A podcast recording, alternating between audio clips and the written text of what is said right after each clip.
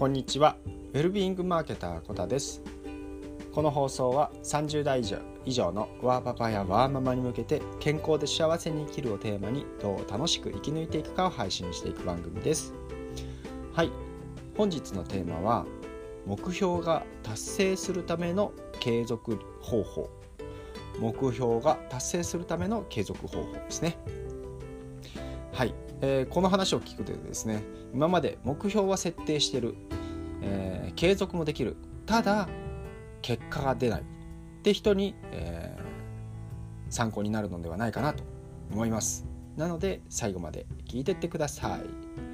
はい、えー、なぜこういうテーマにしようかと思ったっていうとですねまあ僕もあのインプットっていうのはたくさん、えー、日々努力してますあの音声配信を聞いたり本を読んだりとかして、えー、インプットはたくさんしているんですけどで結局うん目標が具体的にあの何年か後とか何ヶ月か後っていう目標はあっても、ね、そこに対してちょっとモチベーションが続かなくな続かなかったりとかするんですよ。でなんでできないんだろうなっていうことをこうふと考えてる時に、まあ、これあの上岡正明さんの「高速仕事術」っていう本に出会ったんですけど、まあ、ここに書いてある内容でですね愛用系方法だったかな。あの、まあ、インプットとアウトプットと改善を繰り返すやり方っていうのが大切ですよっていう。で具体的にじゃあどうやったらいいかってことをこの本に書かれてるんですよ。でたまたまこの本を手に取って読んだんですけどすごく面白くてもう自分が何で今まであの継続ができなくて目標も達成できなかったのかと。で思いはねあの思考は現実になるって言われるんで思ってれば現実になるとちょっとね思い込んでたというかまあ思っててそこの方向まで進んでってるんですけどでも具体的なメソッドが分からなくてまあちょっと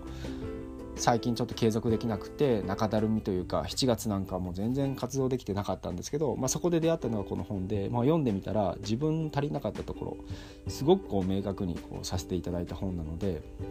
まあ、この内容を、まあ、自分のやり方にちょっと変えて落とし込んでいくと、まあ、やり方を変えて、まあ、そのまんまなんですけど、あのー、まあ、僕はですね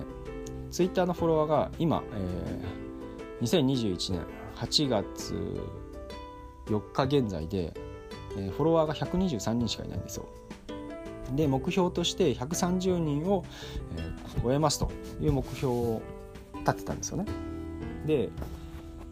今まではじゃあどうやったらフォロワーを増やせれるかっていうことばっかり考えてたんですよ。うんなんかこうコピーライティングの本を読んでみてちょっとそのキャッチーな言葉を使うとかなんか頭の中でぼんやり考えてでなんとなく変えてみてっていうことをやってたんですけど、まあ、この本に書かれてあることはまずアウトプットする要はどうや何を実施していくかってことをまず決めるんですよ。でそれに対して、えー、何をインプットしてでどう改善していくかっていうことをやっていきなさいってことが書かれてるんですよね。で僕は今まあ、音声配信者の図解を出すというふうに決めてて、まあ、3日間で1日1本3本出すって決めてます。でその3本出す方法として、まあ、できればですね図解に時間をかけすぎてしまったら続かないんで、まあ、なるべく90分ぐらいで作れるようにしようとか。で、まあ、できれば、えー、アウトプットする時間はあのー、脳のパフォーマンスが一番いいと言われる起床後の23時間のうちに翌日の分を作ると。でなんでこう寝る前にしないのかって言ったら寝る前はインプットする時間に変えたいなというふうにこう思ってて本読んだりとかですね他の情報を得るそういうふうに、え、ちょっとしていきたいなっていうふうに思ってやってってます。でまあツイッターのフォロワーをその図解で増やすってことなんでまあそのフォロリツイートしてもらう必要があるんですよねその人に。なんでものすごくこうフォロワーが少ない方っていうのは、まあ、僕もまだ123人しかいないんでまだ影響力って何もないので、まあ、その中でやっぱりフォロワー数が多い。で僕の図解をリツイートしてくれる。そしてそのリツイートいいねをしてくれてなおかつなおかつ他の人がリツイートしてくれるような、まあ、これは経験上あるんで、えー、そうやっていって、えー、徐々に増やしていきたいなというふうにね思ってます。で、まあ、もう一つですね。PMREP 法っていうのがあって、まあ、PREP 法っていうのがポイント、えー、リージョン。エグザンプルポイント、まあ、結論理由付け具体例、えー、最後に結論っていうふうに締める方法なんですけど、まあ、結論を言いながら相手のメリットを伝える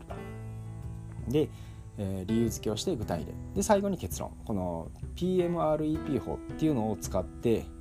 この音声配信もツイートもしていこうと。で普段